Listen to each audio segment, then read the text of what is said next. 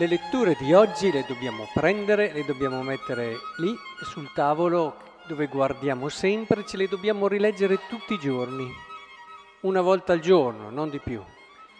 Però lo dobbiamo fare perché se non entriamo in questo messaggio non abbiamo capito cosa vuol dire essere cristiani. E allora è fondamentale, rischiamo di fare tutta una vita vivendo determinate cose senza entrare nel cuore dell'essere credenti. Vediamo perché. La lettera di San Paolo ai Galati, che abbiamo ascoltato come seconda lettura, ci dà la prospettiva, la corretta prospettiva. Perché ci salviamo? Perché ci salviamo, Giovanni? Come ci salviamo? Facendo le opere buone, comportandoci bene. Fai bene a non dire di sì, bravo. Perché non è così. Non è così. Non ci salviamo per le nostre opere buone. Spero che questo l'abbiate chiaro. Noi ci comportiamo bene per conquistarci il paradiso? Scordatevelo. Non è così. O avete ascoltato bene la seconda lettura Oppure ve lo rileggo. Fratelli, sapendo che l'uomo non è giustificato per le opere della legge, ma soltanto per mezzo della fede in Gesù Cristo, abbiamo creduto anche noi. Per essere giustificati per la fede e non per le opere. Dunque non rendo vana la grazia di Dio. Se la giustificazione viene dalla legge e dalle opere della legge, Cristo è morto in vano. Credo che sia molto chiaro, adesso non ve l'ho riletta tutta perché il messaggio è, noi possiamo impegnarci, fare tutto, ma non ci serviamo mica. Ci sono state delle eresie al tempo di Sant'Agostino in modo particolare famosa, che dicevano questo, ma non è mica così. Allora qual è la giusta prospettiva? Non dobbiamo più fare niente? Mm. Semplificazione indebita. Qual è la giusta prospettiva? La giusta prospettiva è la salvezza è un regalo che ci fa Dio è un dono che ci dà Dio e noi attraverso la fede accogliamo questo dono, ma accogliamo vuol dire anche che lo facciamo entrare dentro, che lo comprendiamo, che diventa qualcosa che davvero è mio. Di conseguenza, se io nella fede, che non è solo nella conoscenza, nella fede, quindi lo accolgo, lo faccio mio, lo faccio entrare, questa verità dell'amore di Dio per me, è chiaro che non posso non vivere come gratitudine per chi mi ha dato tanto. La, la fede ci fa capire quanto Dio ci ha dato, la possibilità che abbiamo davanti a noi, la bellezza della vita che c'è dinanzi a noi, tutte le infinite cose belle che ho qui davanti e che fanno sì che quando esco la gente mi dica ma che cos'ha quello lì? Che cos'ha quello lì? Che non lo tieni fermo dalla gioia che ha. Questo è il cristiano, no? Che si rende conto di quello che Dio gli ha donato.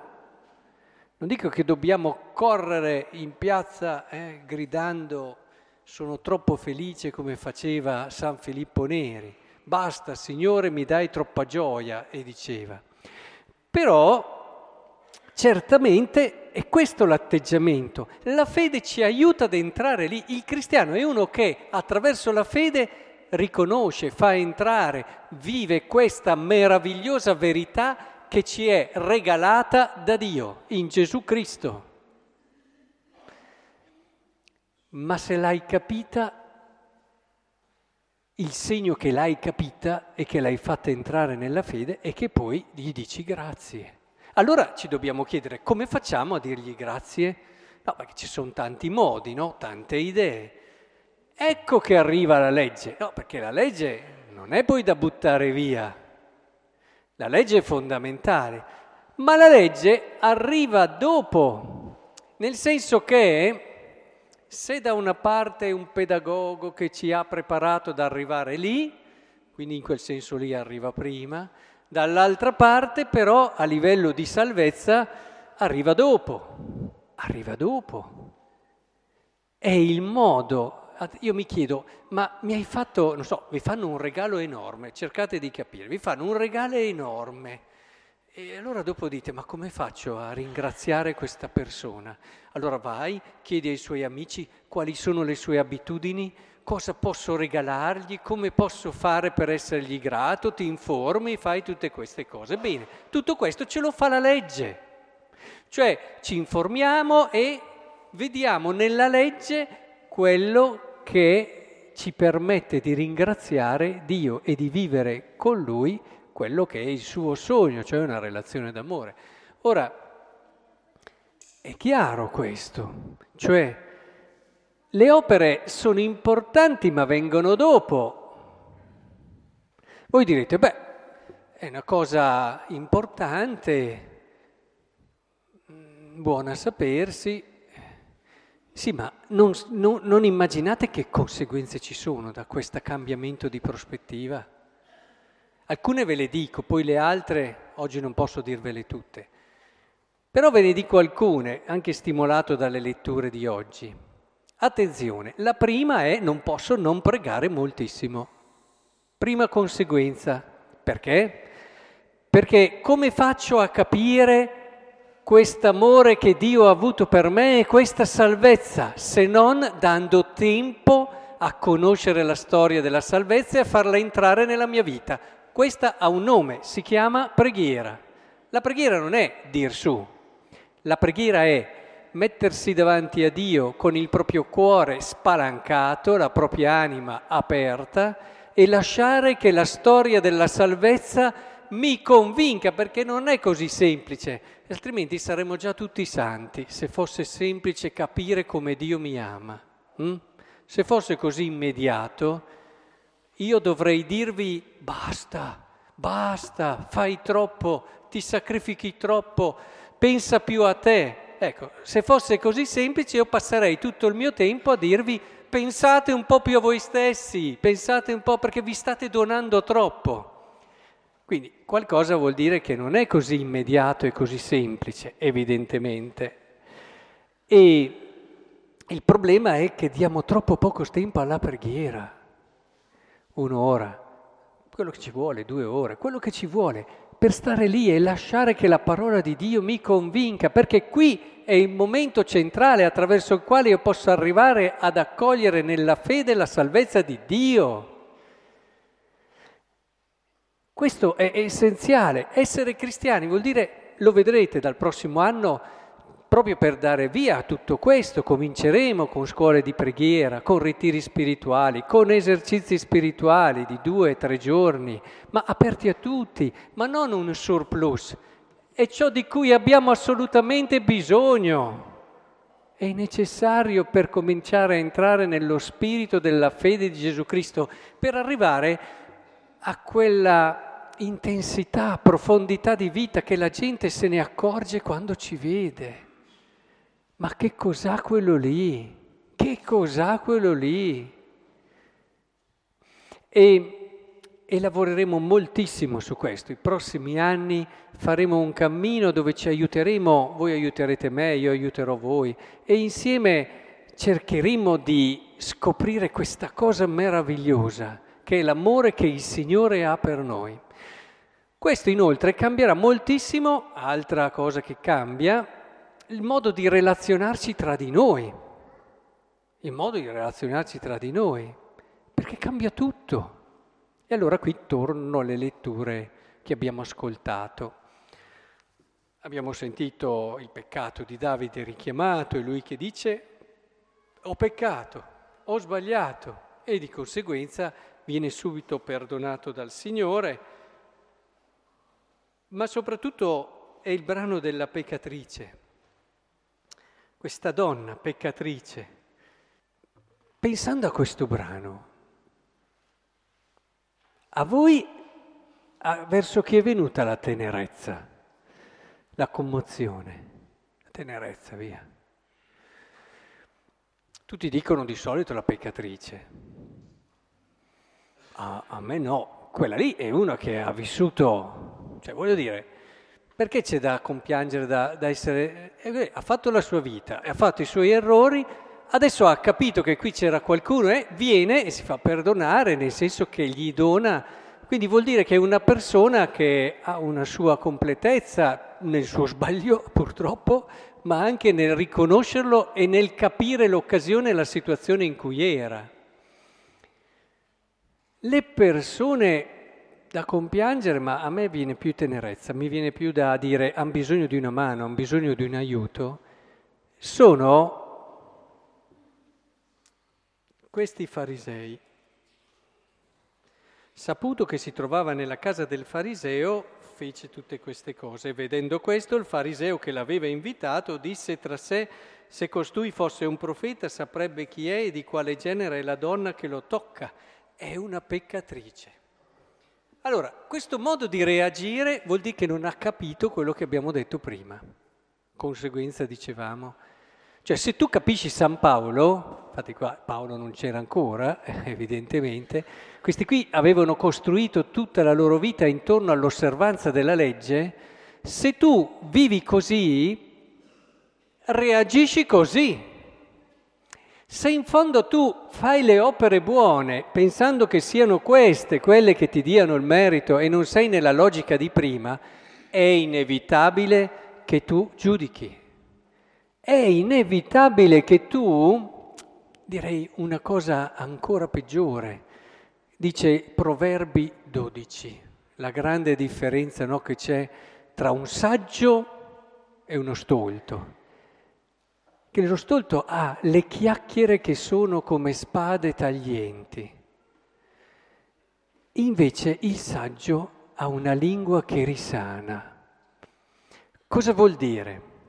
Vuol dire che se tu hai capito quello che abbiamo detto di San Paolo prima, tutte le volte che vedi una situazione ti preoccupi prima di tutto di risanare, di vedere il bello che c'è, di vedere il positivo che c'è se ti viene invece istintivo vedere il problema che c'è, vuol dire che non hai ancora capito il cuore del cristianesimo. Questa è, è, una cartina tornasole, eh, di quelle che non sbagliano mai.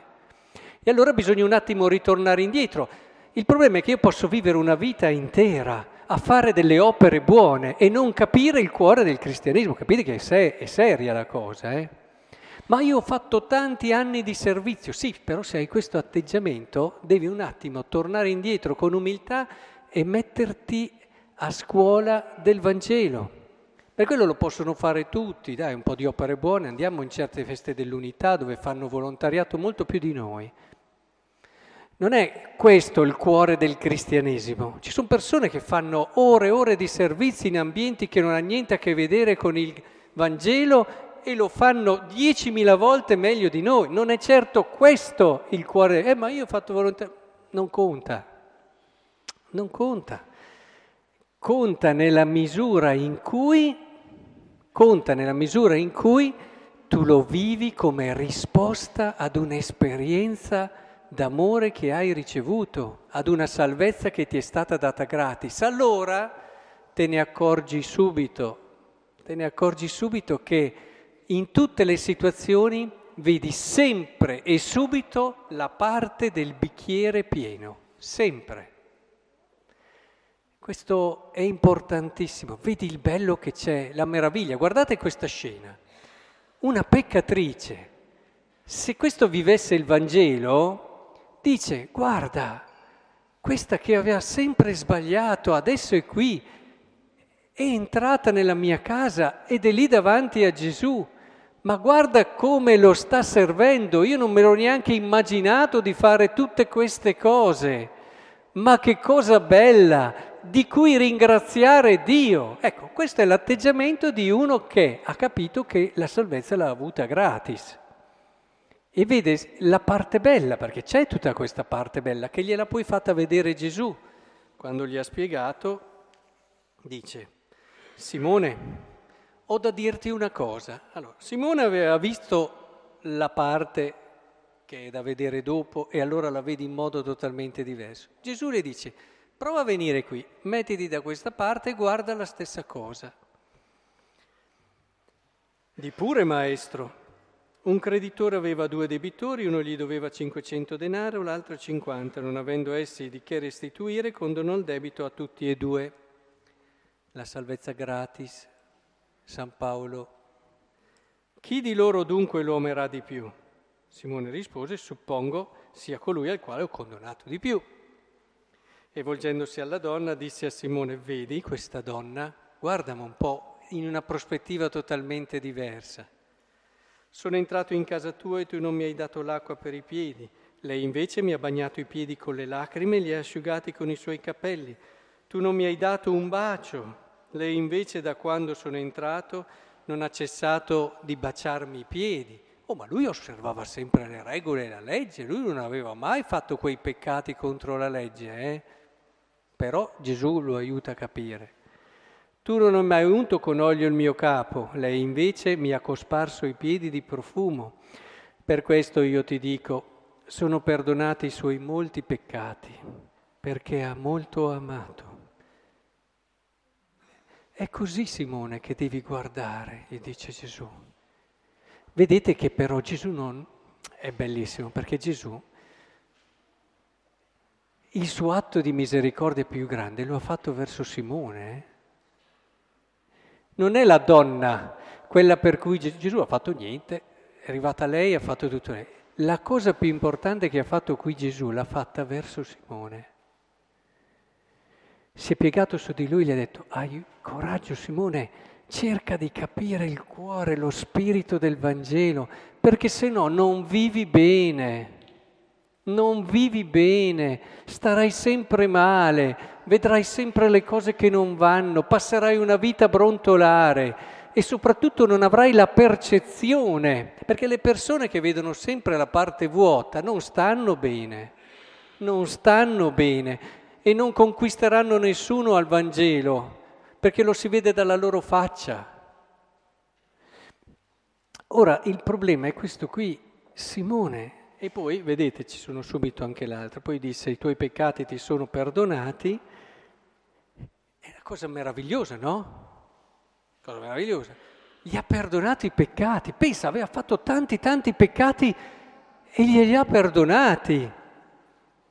Però chi vive nell'altra logica, invece no, non è una bella cosa. E dice, ma chi è costui che perdona anche i peccati? Oppure, accidenti, io ho fatto tanta fatica a non peccare, adesso questa qui arriva e gli perdona i peccati?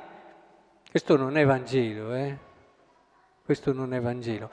Queste sono le, le cartine tornasole che ci fanno capire quanto noi siamo entrati nel cuore del Vangelo. Ora, credo che sia decisivo, è importante che su questo lavoriamo insieme, lavoreremo sempre di più, io per primo, eh, perché nessuno di noi si deve sentire arrivato. E poi, se non siamo arrivati, Gesù ha più attenzioni, in questo caso ha avuto molte più attenzioni su Simone, che era più indietro per certi aspetti della peccatrice. Aveva fatto meno peccati di quelli formali, ma era molto più indietro rispetto a lei. E Gesù allora è stato vicino a lui e gliel'ha spiegato e gli ha dato tempo. Quindi cerchiamo davvero di aiutarci in questo perché lo si vede, lo si vede, lo si tocca con mano quando si è in una comunità dove davvero la salvezza di Cristo è al centro ed è il cuore. Per questo siamo qui. Ci troviamo nella messa delle, della domenica, nell'Eucaristia. Siamo venuti oggi a messa per scoprire quanto il Signore ci ha amati. Siamo venuti a messa per scoprire la salvezza di Dio che ci è data gratis. E siamo venuti qui perché impariamo da tutto questo a volerci davvero bene, perché le polemiche, le sciocchezze, le critiche, non hanno mai portato niente, sapete, al mondo e tantomeno ci avvicinano al regno di Dio. Solo l'amore di Cristo che ci cambia il cuore. Facciamo a gara nello stimarci a vicenda, direbbe San Paolo, e cerchiamo sempre il bello che c'è nel nostro fratello per poterlo poi aiutare nei suoi punti più fragili e più deboli.